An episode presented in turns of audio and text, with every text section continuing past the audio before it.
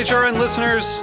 As we celebrate our 15th year, we are deepening our commitment to giving voice to the next generation of food systems storytellers, and we need your help. Our internship and fellowship programs help activate new possibilities for underrepresented and underestimated young people through experiential journalism, audio engineering, and production training. Through these unique programs, HRN helps food equity stewards build essential workforce readiness skills that expand their potential and foster economic mobility. Please consider supporting these critical programs. And with a minimum donation, you can be entered to win a dinner for two at an amazing restaurant in one of eight cities and tickets to a concert at a great venue in one of those cities. We have incredible partners across the country who have donated, as they also share our passion for helping to educate the next generation of food systems storytellers. Check out heritageradionetwork.org slash 15 to donate and enter to win today. That's heritageradionetwork.org slash 15 to donate and enter to win today. And make sure you donate before March 31st. Thank you. Today's program was brought to you by Union Beer Distributors. For more information, visit unionbeerdist.com. You're listening to Heritage Radio Network. We're a member supported food radio network broadcasting over 35 weekly shows live from Bushwick, Brooklyn. Join our hosts as they lead you through the world of craft brewing, behind the scenes of the restaurant industry, inside the battle over school food, and beyond. Find us at heritageradionetwork.org.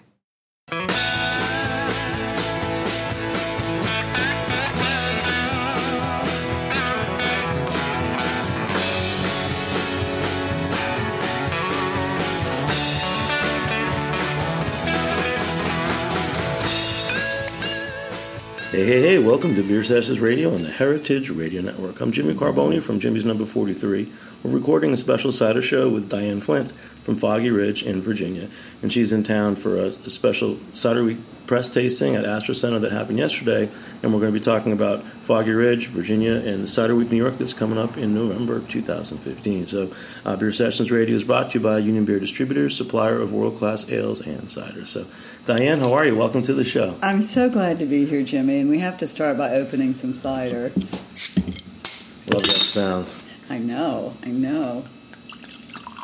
So, Diane, we- you know, we've met you a few times, and uh, you know, for a while, I always carried your your cider, Foggy Ridge by the glass.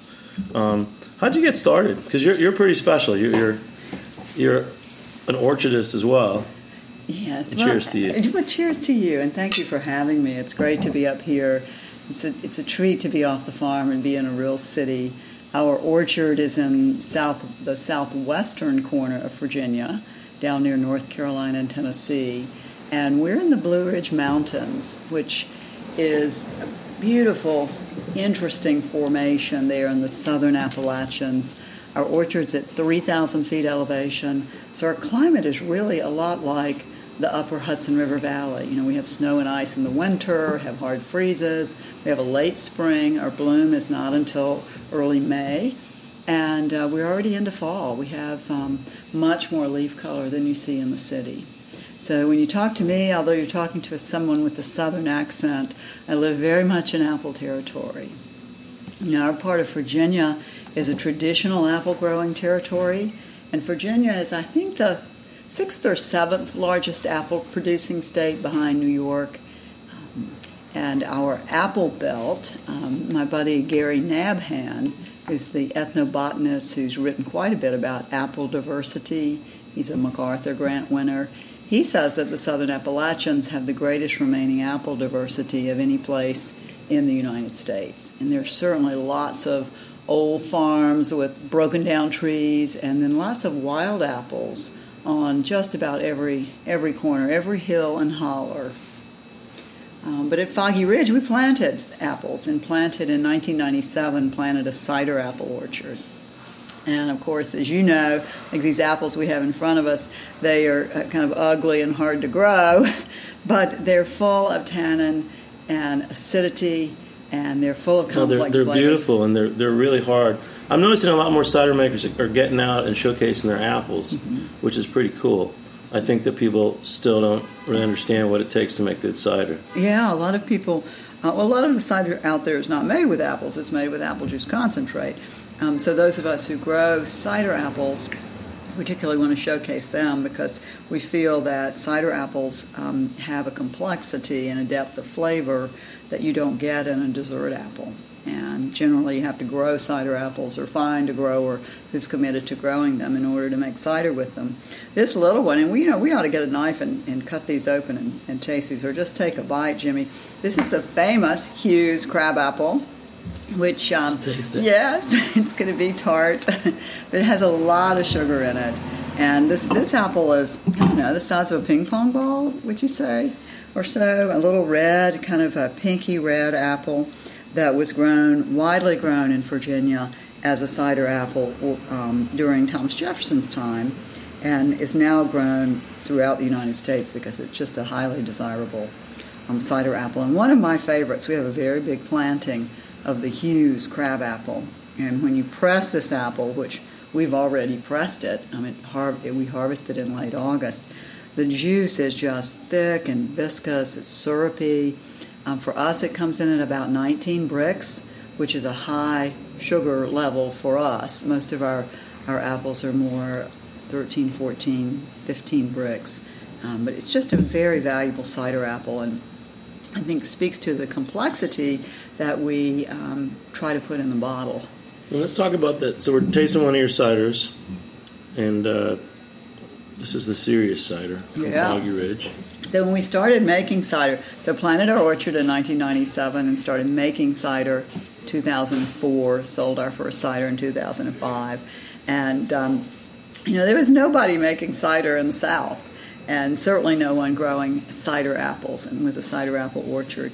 And we we wanted to make uh, we we like and wanted to make drier style ciders, not the kind of sugary sugar pop ciders that were so common back then. Fortunately, less common now. So we named this cider, which is um, bone dry, we named it serious cider because our, our thought was that serious cider drinkers uh, want dry cider. And, um, and this one um, is my favorite. This We're trying the 2013 vintage. And that's a theme I wanted to touch on that I think your listeners will be interested in. And I think there are several um, camps or several styles of cider making, and lots of cider that's being made today is more of a beer style cider um, that's flavored, that um, is produced, uh, um, fermented like wine, but produced and made and packaged a lot like beer. And some of the um, mentality there is, in the beer world, is having seasonal products or different flavored things. And we um, grow fruit and we make a beverage from that fruit. So I don't want to modify my fruit by adding anything. So when uh, retailers ask me, you know, what's new? You know, what are, what are you doing these days? I say, well, you know, the 2014 vintage is brand new. it's all different because every year it's different. And this list of cider apple varieties I've got in front of you from Foggy Ridge, you know, that's our art. That's if, if there's any art in it, and, and I don't think there is. Um, that's that's what we're trying to express. So your your seasonal product is your the season's fruit. is Yeah. the season's Yeah. fruit is the vintage and you know we, one of the things that might be fun to do um, at one of your events and you're so great about putting on events that showcase small producers regardless of the style they make it, one of the things that might be interesting is to do um, a vertical tasting and to get some Farnum Hill and taste and, and some of Autumn's um, cider from from Eve's Cidery, and I, I so admire those two producers um, here in the Northeast. And to do a vertical tasting, go back and taste 2011, 12, 13, 14, and have people understand that when you use real cider apples, you're going to get a different cider each year because you're going to have some vintage. Are you variation. able to put vintage dates on your cider bottles? Um, no, the TTB does not allow that. There's some states I think that allow vintage dating, but on the back of our bottles there's a lot number, and so you'll see that this is lot number 2013. It, we cleverly slip that on the back label, and that lets you know that that's that's the vintage date. That's We're a good idea to, to, to, you know, up here, this you know, Eve cider and in West County, too, in Massachusetts. Yep, love them. Last year, uh, Gay Howard from uh, United States of Cider Blog Mm-hmm. put together a Kingston Black tasting. So it wasn't really a vertical, but it was and we had something from Eves. And West County had uh, two cases left Mm-hmm. of their 2009 Kingston Black. So, you know, you're onto something, Diane. Yeah, I think yeah. so. And this list of, of apples you gave me, it's amazing. I mean, you're growing all these apples: Ashmead's kernel, Black Limbert twig, Burford red flesh, and it goes on and on down to Smith cider, Stoke red, Tremlett's bitter, White Winter Pearmain, and Yarlington Mill. Some of mm-hmm. them I heard, I've heard of Ashmead's kernel, Yarlington Mill, but I couldn't tell you what the flavor from any of these are. Yeah. And that would be another great thing to do is to ta- have your customers taste some of the apple varieties that go in the cider, you know, alongside the cider, just to begin to, to understand the importance of using cider fruit and not just any old dessert apple. So this list, this was our test orchard that we planted in 1997, and I didn't know what cider apples would grow there in the southern Appalachians, and I didn't know, you know, if they grew and made fruit. I didn't know if they would make great cider, you know, from what was growing in that spot. And I remember talking to Steve Wood, who was so generous to me in my early years in the cider world. Um, he was so generous with his knowledge. And I was remember being frustrated that, that that mean man wouldn't tell me what apples to grow. And of course, I quickly found out that that was right. You know what grows for him in New Hampshire and produces great cider is not necessarily what's going to work for us in, in the southern Appalachians. So the test orchard was my effort to, to answer that question. Number one, what will grow? Two, what will be fruitful? And three, of what will grow and be fruitful, what makes really great cider? So after um, about five years from this list, we planted two additional orchards, which are, are our expansion orchards, where most of our production comes from. Most of our production is in about eight apples. And some of those are right here in front of you the Hughes crab apple, Tremlett's bitter, Dabinet, Ashmead's kernel. Um, we also have a big planting of Harrison, which is we've not harvested yet, and also um, Albemarle Pippin, which is the Virginia version of the Newtown Pippin apple. We have a, a big planting of that. There's a there's a few other uh, cider makers in Virginia that, that you consider noteworthy. Uh, I know you have Virginia Cider Week. Tell us about some of the other producers. Sure. I especially admire Stuart Madany, who's the cider maker at Castle Hill Cider. Um, Stuart is very orchard focused, although they have a, a very small and young orchard there. He's very conscientious about sourcing good fruit. Um, in fact, uses some of um, some fruit from Barnum Hill and some of his cider. He's, um, he's an inventive cider maker. He's, he's experimental, but he's always focused on expressing fruit. You know, he's not tricking things out. I particularly admire uh, admire Stuart. And then, is there other any, any others that are participating in the Oh, Virginia Cider Virginia cider has grown so much. We were the first producers in uh, um, in the early two thousands, and then Albemarle Cider Works was the second producer. They're right outside of Charlottesville. Chuck and um, Charlotte Shelton, uh, Castle Hill. There's another um, cidery called Old Hill Cider. Um, they began as an apple orchard, so they're using dessert fruit, but fruit they grow at their own orchard, and they're coming along. And then Courtney Mailey is the owner of an urban cidery in Richmond called Blue Bee Cider. And I think you're beginning to have some urban cideries here You like that? You're in smiling. uh, Brooklyn or New York.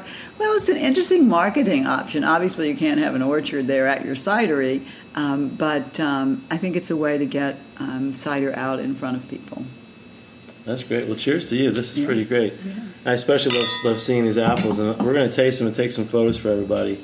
Uh, you'll probably see this show in November, so hopefully uh, the photos will be around. But this is so cool. You, you were in town, and it's the reason I, I contacted you is I was sitting with some other friends last week, and they said they met you, and they were talking about they wanted to make cider with hops, and right away they they said, "What was your answer to that?" and that's why I, I It's emailed like, why the hell would you do that? I think people who do that um, are working with juice that is not very distinguished. Because if you have a really fine juice from cider apples that is flavorful and has complex flavor, why would you cover it up? Um, and this is not a matter of good versus evil. I don't think hopped cider is evil and the way we make cider is good. I think we're trying to express fruit characteristics. And a hopped cider is making a manipulated beverage. It's, it's a beverage making process. And we're farmers first and cider makers second. We would not go in that direction. All right, that was a Did tough that one. did that answer your question? Well, it's it's it's there's so many. We've met Reverend Nat from uh, Washington State, and he's the opposite. He says he's working with a commercial, you know, dessert fruit, and so he's that's what he has on hand, and he's he's doing things to make that taste the way he wants. So th- Right. there's different approaches, Right. which is It's- kind of fun. Yeah, it's a manipulate. It's to me, it's like making a mixed drink. It's a mixed drink. You know, it's like a wine cooler. So yesterday you were at the Astor Center, the Cider Week New York City press preview. What were some other ciders and cider makers that, that you tried for the first time? Because I, I saw the list and there, there were a lot of new people. You know, I wish I'd had a chance to try ciders for the first time, and I did not try a single cider. I got there and worked my butt off all day, and then went over to Gramercy Tavern and did a staff tasting, and then went to Murray's Cheese and taught a cheese and cider workshop. So I didn't, I didn't do a thing, but there were many, many new cideries there. Um, I was pouring next to. Um, um, Eleanor Legere from Eden Ice Cider, yeah. and I saw that she had a lot of new products. I really admire what she does, and She's I got a, a sparkling rosé cider that's on draft. Yeah. That is like 13% alcohol Uh-huh. that people are going nuts for. Yeah. Actually, I have to get it in here at Yeah. Jimmy's number 43. So, yeah, that would be good. yeah. Let's just take a short break. We'll be back in a few minutes on Beer Sessions Radio. All right.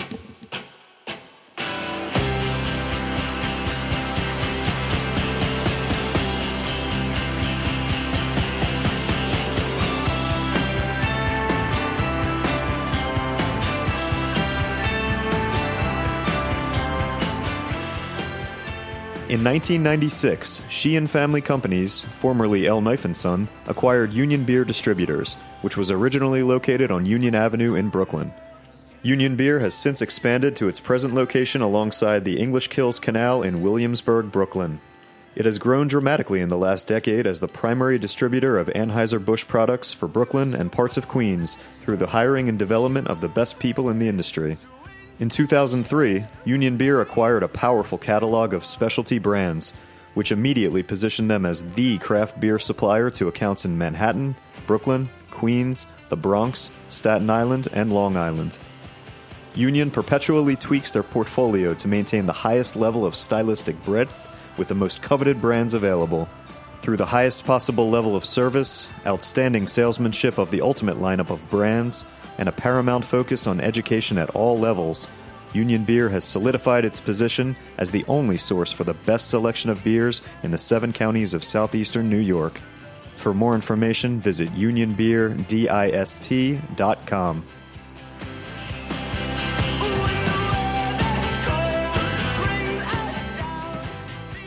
Hey, hey, hey, welcome back to Beer Sessions Radio on the Heritage Radio Network. It's a special show with Diane Flynt from uh, Foggy Ridge in Virginia. And we're talking about ciders. And Diane's cutting, cutting her apples. Um, I think are really I'm trying to define, you know, what, what good ciders are. And we've had back and forth about what to call them. Is it real cider? Is it fine cider? But definitely the, the ciders that I really like, like Farnum Hill and West County, they're, they're all growing fruit. And, and it's true, the best cider does come from fruit. So you just cut these apples in half and we're going to taste them. Which one's this? Yeah, this is the Hughes crabapple that we have such a great planting of. Mm. And this was picked um, about four weeks ago, and you can definitely get the astringency. It's that drying sensation across your tongue.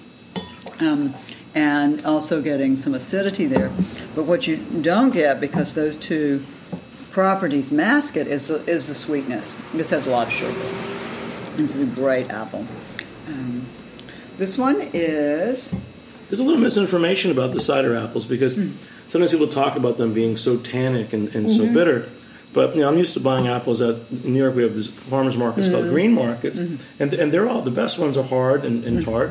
yeah. So Yeah, some of it is preference. You know, uh, one of the most um, popular apples in the country is Honeycrisp, which is really just sweet. I mean, it has some tartness, but it's once it's you juicy. It's, very like, juicy. It's like water. and Americans like hard. The the two things Americans like are sweet. In terms of eating apples, they're sweet and crisp, hard.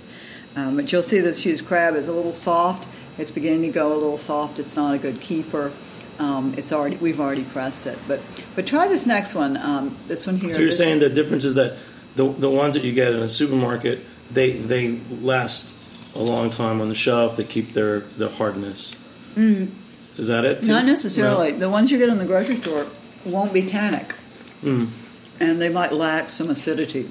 Um, so, as you chew on the skin of this one and, and begin to chew the flesh, you get less sugar, and you get some. You get that drying again across Yeah. your palate, like a tea bag, like a persimmon, and that's the tannin in, in this particular apple. And which which one's this? This is um, this is the uh, Dabinet. This apple is not quite ripe.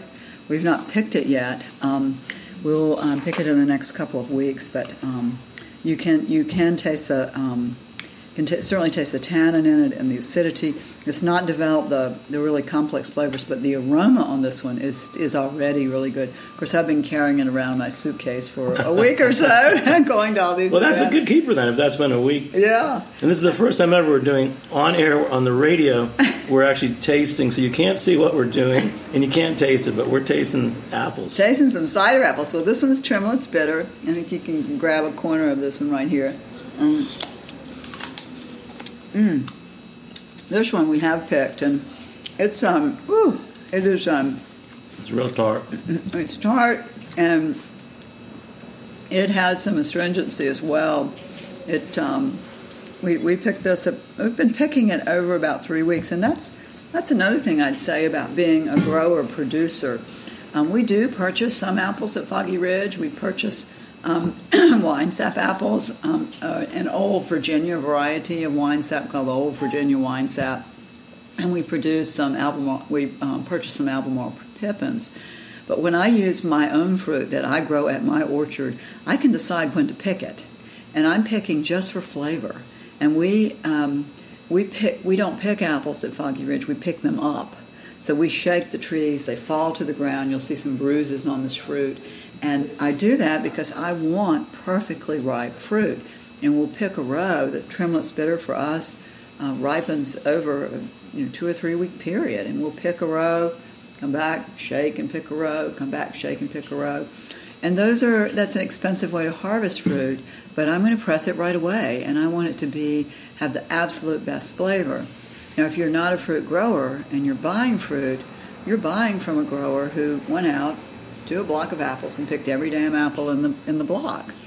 And if you're growing the fruit on um, semi-dwarf and what we would the consumer would think of as a full-size tree, think about the canopy of the tree.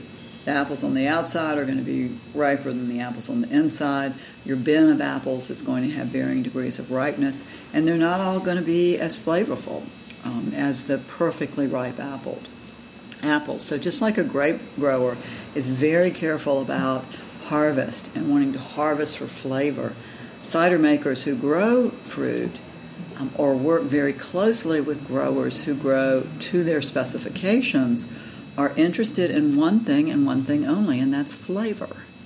If you're buying commodity fruit, the person who grew it is interested in production.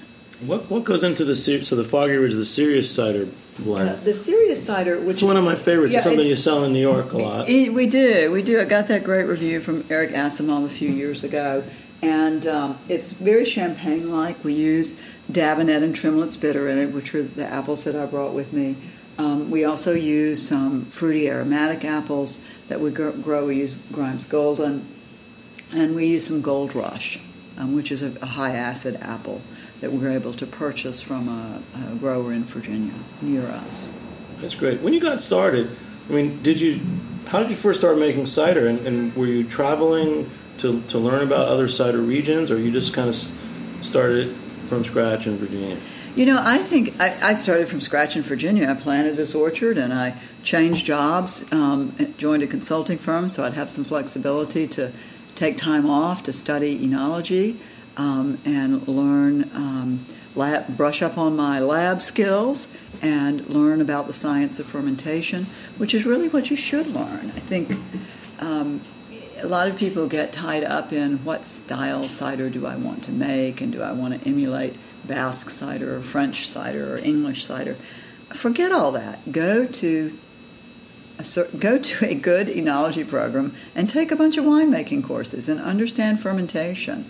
And that will serve a new cider maker so much better than traveling around and you know drinking in France and Spain. It might not That's be as much glamour. fun. I mean, that's the romance, but that's not the science I, you want to go on this cider trip. I want to go to England. I want to see Tom Oliver. I, I want to go to Normandy, You should. and I want to go down to Asturias in Spain. You know, I think that's what uh, a lot of guys have been doing. Yeah, you should do that. You should do that That's because you're way. never going to find yourself in a lab, you know, running tests. But a cider maker needs to I'm be never going to have that. cider trees. Either. Actually, we were talking last night about we had some hop growers on, and we were talking about if you really wanted to get involved in this, you know, farm to glass Mm-hmm. lifestyle, would you be better off planting hops or would you be better off planting cider trees? Yeah.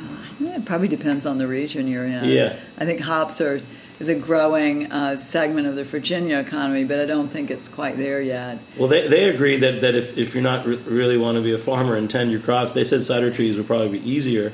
And I don't know about making the fruit, but cider trees, I'm just wondering if cider trees is, is a good thing for people to go out and plant. You got a few acres, plant some cider trees. I'd Should that be a movement? I'd say if you have a few hundred acres, you should plant a few cider trees. A few acres isn't going to help anybody. We need tens of thousands of trees. We need big com- commercial growers to put in, you know, thousands of trees, and that's happening. Um, it's happening all over the country.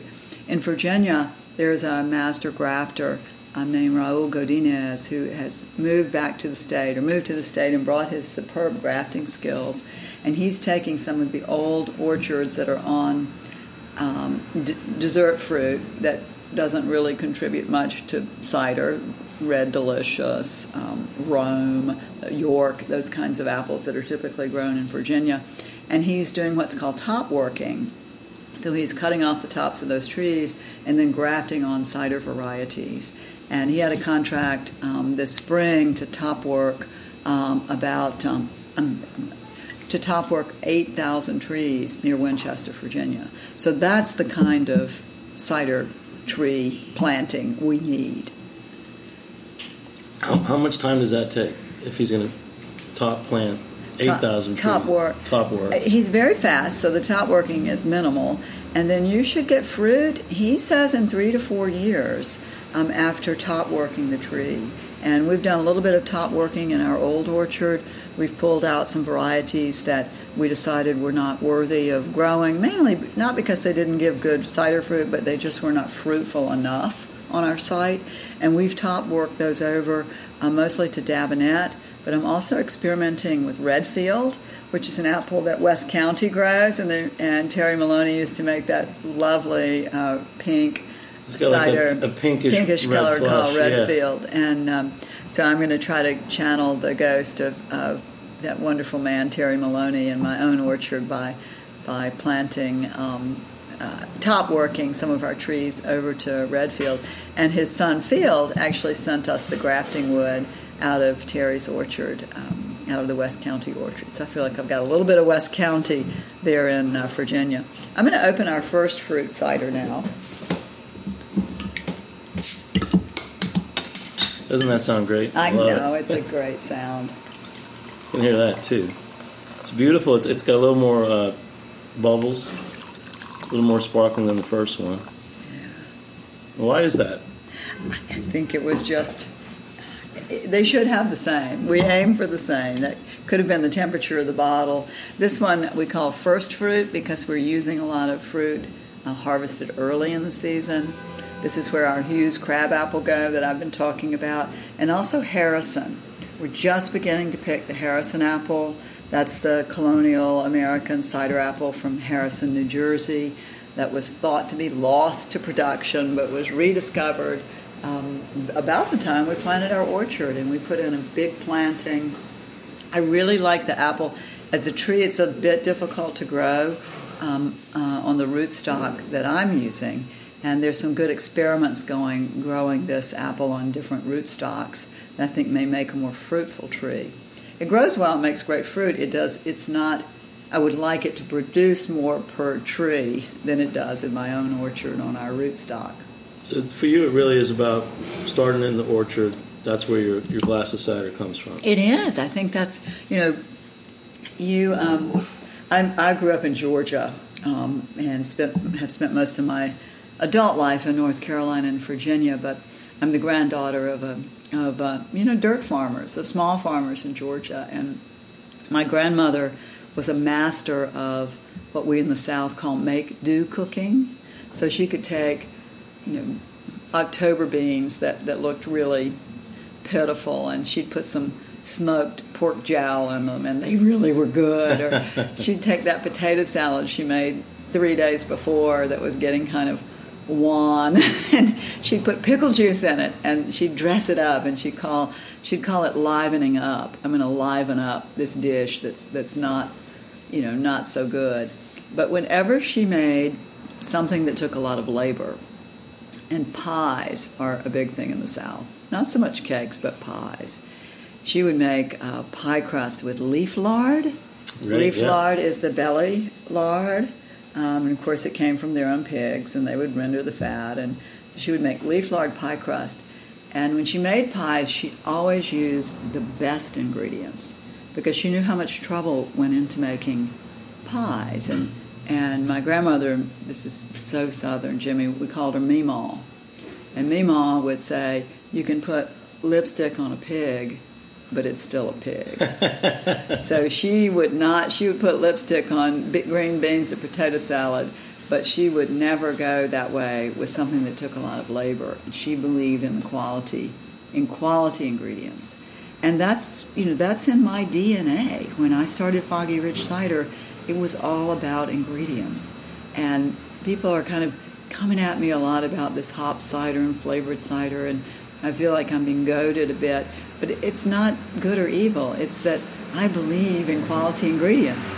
And that's what I do. That's in my DNA to grow the very best ingredients, to work with growers, to educate them about how to grow great cider apples, and then to not screw it up. You know, to get it in the bottle, express the fruit um, without a lot of manipulation. I'll tell you, talking about your mom's food, you made me think we should do a beer, a cider dinner together. we should. And you just gave me the, the recipe: the beans with some pork and some pies with leaf lard crust. And yeah, that would be good. Potato salad. It's very southern. so think We next time we, get- coming up next time, we'll do a little dinner like that. Oh, we should, and we can get. Um, there are some great um, um, chefs here in New York that are that are very Southern centric. Um, Rob Newton out in Brooklyn at Nightingale Nine, uh, and um, Wilma Jeans, a couple of his restaurants there. He's from the South, and then um, the owner of Birds and Bubbles, Sarah. Um, she's a great Southern chef. And then, of course, lots of chefs um, who work with our cider in Richmond and Durham and Charlotte and Atlanta. They would love to come to the city and then do some kind of uh, Southern themed cider event. Well, I'm all for that. That's going to be a great Yeah, one. cheers. And you'll uh, you'll talk them through the menu just like you did. That was pretty awesome. So. Well, I think cider loves pork, and we, we kill a pig every year. So we eat a lot of pork. You know, 350 pound pig, and, and my husband and me, that's a lot of pork consumption.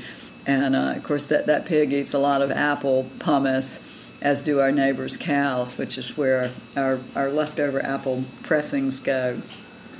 That's great. Hey, we're going to talk a little more about feeding apple pomace to pigs. We'll come back on Beer Sessions Radio. All right.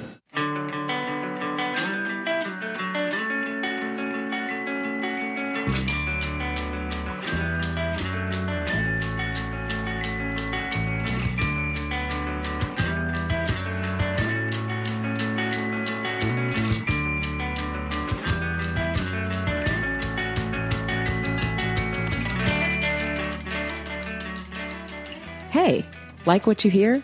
Heritage Radio Network has plenty more. With fresh programming every week, we've got something for everyone. Trying to start your own food business? Concerned about where your food comes from? Looking for the best wine or beer to bring to a party? Find our shows on iTunes or Stitcher, or head to heritageradionetwork.org to listen live and subscribe to our newsletter.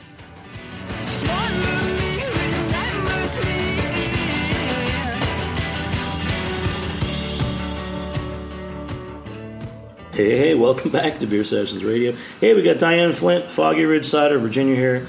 And what did you say?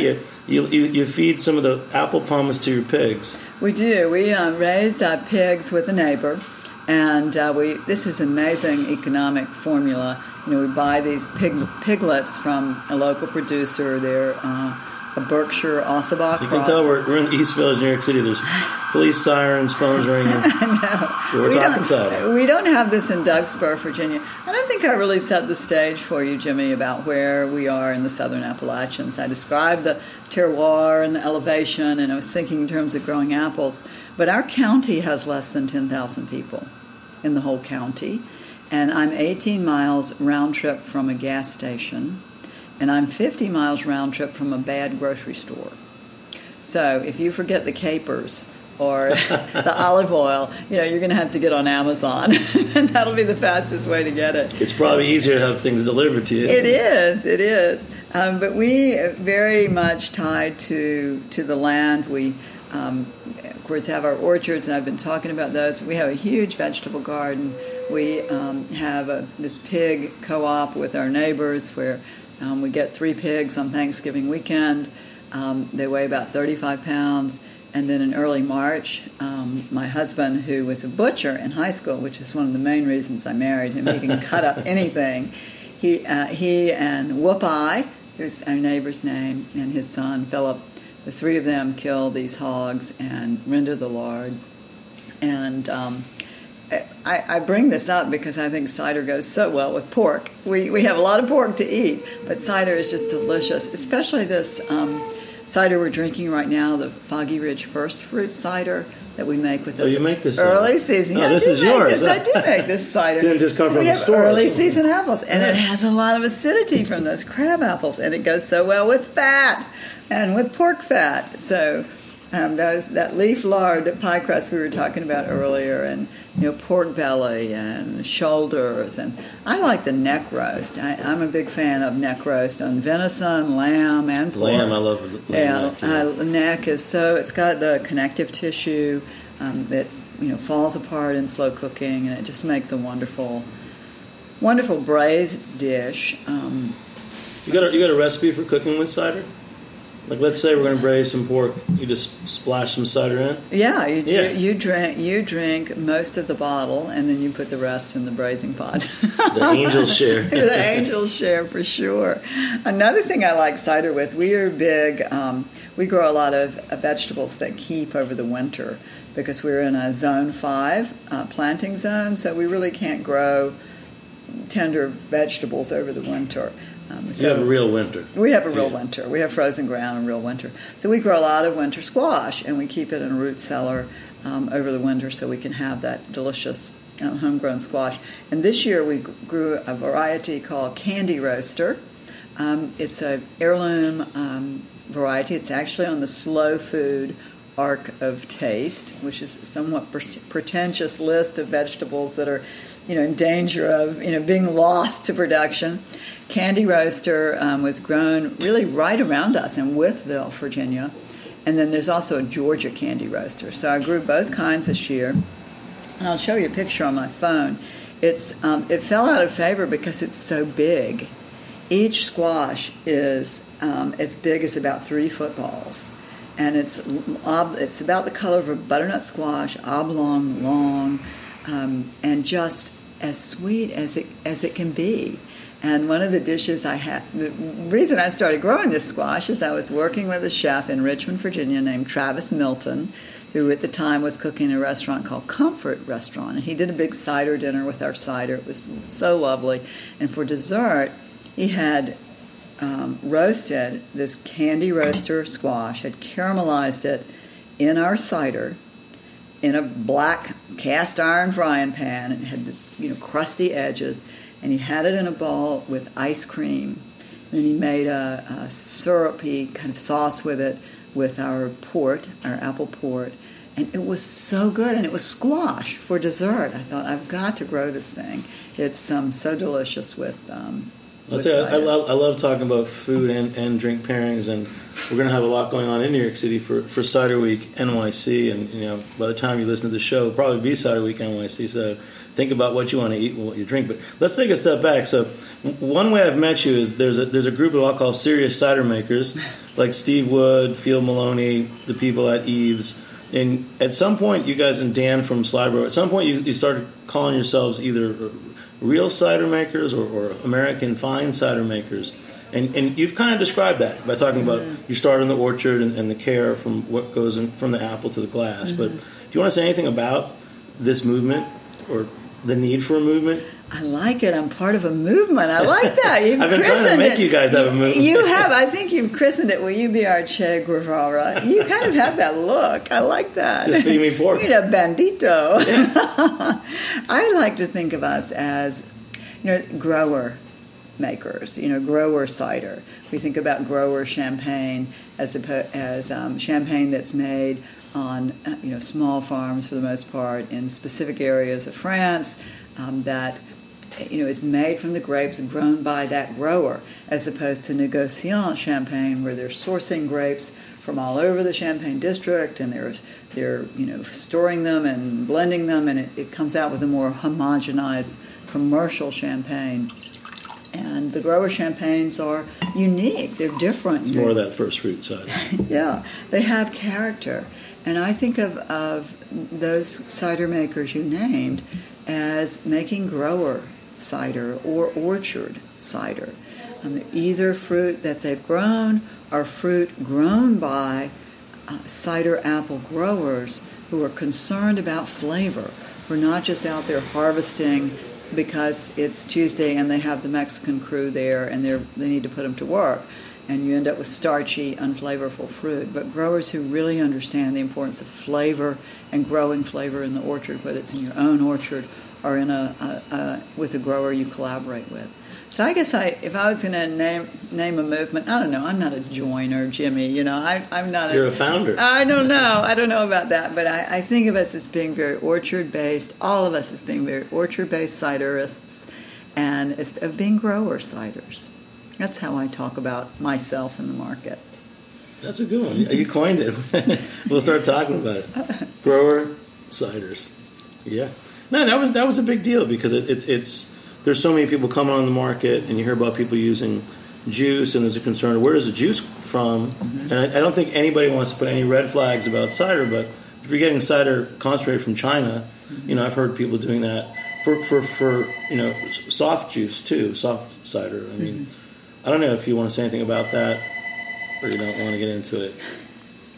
You know, the, the, any agricultural discussion becomes a discussion of two things of See, we're talking about something serious, and the phone started. Yeah, yeah. It becomes the a, no, that's, the, that's the USDA calling in. They heard we were meeting here. It becomes a discussion of food ways or drink ways, and that's what we've been talking about: the the culture of growing cider, the history of these apples, the the integration of growing and making. Whether you're a, a small producer like Foggy Ridge or a you know larger producer that's sourcing you know good fruit. Um, so it's a, it's a discussion of food ways, but it's also a discussion of food systems and all of the issues about um, you know, the quality of of eggs or milk or meat. All of that extends to fruit as well. So all of the political and economic issues um, that have to do with food systems apply to fruit. I mean, where where I live in Southwest Virginia, um, the whole immigration issue is is absolutely essential. I I can't believe we've worked out um, really tough problems, um, and we can't tackle this one as a country. You know, the immigrants picked the fruit in Virginia: grapes, apples, pears, peaches at lower elevations, and you know there there are folks who work for me. I think of one person in particular who's worked for me for seven or eight years. He's been in this country for 17 years, and he's not legal, and he is he is abused by our system, and he's a functioning person, tax-paying individual in our society, and yet he doesn't have a legitimate place, and and that has to do with you know food systems and politics and economic issues, and I. I just wish our country, I don't have the answer, but I, I wish our country could figure that out. Well, it's, a, that- it's a whole show: farm labor and, and immigrants. And absolutely. well, let's jump back to something else. So let's say you, you want to represent what, what Virginia does, and you know you're growing squash and, and pigs, and you're making cider. So last year, uh, Carlo Petrini, the founder of Slow Food, mm-hmm. which is a big deal, he, he, was here in New York City with Heritage Foods mm-hmm. USA and Heritage Radio Network, and he had a, a, they had an event with Alice Waters. But I was lucky enough to host it here at Jimmy's Number 43. Mm-hmm. A number of the Slow Food governors, and Carlo Petrini came here, and I'll tell you what I served him. I knew he was coming. I wanted to represent what I thought he would think would be truly American. So we served him some, some lardo, which was yes. from a Flying Pigs farm, but the local East Village market. It's a Europe, you know, mm-hmm. Ukrainian mm-hmm. butcher. They make this traditional lardo, which is the fat. Put that on toast. I served him some really good cheeses from our friend Anne Saxelby, mm-hmm. and I served him cider. Oh, wonderful! and he just got it. He to him having this. It was some West County and some Farnum Hill ciders with this traditional lardo and some really good cheese. And I was like, this represents what we can do in, in New York City. It's not fancy food. It's, it's, not different flavors. And he got it. So I'm like, if Carlo Petrini gets it, I think yeah. that I know you get it. Yeah. It sounds like the kind of meal I would have at, at your farm. Absolutely. Well, and you're invited down to Foggy Ridge. Always open invitation. I, I can tell you how to get there. It's a little hard to find, but and you'll probably be shocked. We have two roads with lines on them. But I think you could. I think you would fit in well because you clearly appreciate food and drink. But it's the 50 miles from the nearest grocery store that gets. No, no we cook. We oh, cook. cook. Yeah, we you grow vegetables. We have meat in the freezer. We we can handle that. So on a farm, you know, you're, you're making cider, but, but, where do you keep your, your cider bottles? And do you like kind of bottle there and ship out of there too? We do. We bottle. Um, we we pick we, we press our juice, we ferment, we bottle, we store uh, a, a, big percentage of what we make on our property. We have a temperature control storage shed. Um, right after bottling, when we're at, we have more cider on site than we do at other times of year. We work with the local um, vegetable wholesaler who has temperature control storage, and we store over at Woods uh, Produce and they also do some hauling for us. They they deliver to our distributors in South Carolina and Tennessee and Georgia and um, North Carolina and over in Richmond. And how did, how did you end up selling in New York City? I know you work with T. Edwards, they're a great wine company. How did you meet them and, and how'd you break into New York City? I met them through my South Carolina distributor. I was um, introduced to the South Carolina market at the same time that my South Carolina distributor, Grassroots um, Wine, was um, hosting a grower champagne show. And so people came from all over the place to taste these fabulous grower champagnes. And then as they were leaving, their palate cleanser was Foggy Ridge cider. And folks went crazy over the cider. I think it was a, know, it definitely was a palate cleanser after those delicious grower champagnes. And I met some representatives from T. Edwards, and they said, "We really like your cider. Have you ever thought about being in New York?" And this was about the time we had jump production. We um, had purchased some larger tanks and were beginning to make enough cider that we could start selling in other markets. And I said, all right, we'll give it a try. They're great. And they also have Tilted Shed, mm-hmm. whom we've interviewed. They're uh, from California, too. Yeah. So, and, what, and when is uh, Cider Week Virginia? Cider Week Virginia is always the full week before Thanksgiving. It, so it starts on the 14th and goes to the 23rd of November. And I will say that you know, uh, Virginia likes its um, political system. You know, we have a, a, a, little bit different political system structure in our state than others, and we are a governor proclaimed Cider Week. So at the beginning of Cider Week, the governor reads the proclamation and puts Cider Week into the books of the of the Commonwealth of Virginia and everybody has a big hoopla. But mostly we, we eat and drink and celebrate cider just like you do here in New York. That's pretty great. And it's important to get you know government involved. I mean, New York, we've had a lot of changes in our liquor licenses yes. and farm brewery, farm you know distillery licenses. Yeah. So yeah, definitely uh, talk to your government. People, yeah, right? Virginia Virginia's largest um, segment of the Virginia economy is agriculture and forestry, and the second largest segment is tourism. So those two things overlap when it comes to cider making. And um, I'm actually a member of the governor appointed Virginia Wine Board in Virginia, which um, also includes cider because cider, of course, is categorized as wine. And the state um, gives back the excise tax that we pay to the state to promote the wine and cider industry. So we've got a lot of, it's just a very favorable environment for growing fruit, for growing anything, especially for growing fruit and for uh, making alcoholic beverages. It's just a, it's a great state to, to make cider in, I have to say. That's great. It's been a really great show, Diane. Thanks for coming on. Diane Flynt, Foggy Ridge. Say say how you officially say it. It's Foggy Ridge what? Uh, uh, Diane Flynt from Foggy Ridge Cider. That's it.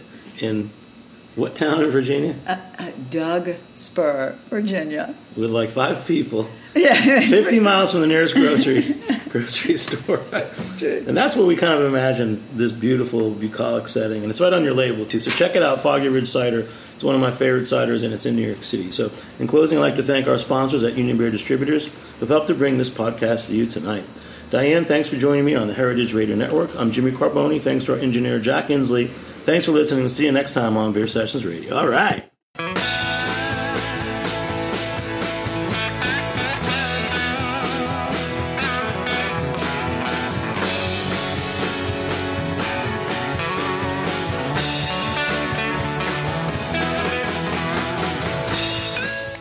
For listening to Heritage Radio Network, food radio supported by you.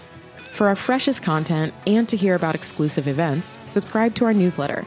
Enter your email at the bottom of our website, heritageradionetwork.org. Connect with us on Facebook, Instagram, and Twitter at heritage underscore radio. Heritage Radio Network is a nonprofit organization driving conversations to make the world a better, fairer, more delicious place. And we couldn't do it without support from listeners like you. Want to be a part of the food world's most innovative community? Rate the shows you like, tell your friends, and please join our community by becoming a member. Just click on the beating heart at the top right of our homepage. Thanks for listening.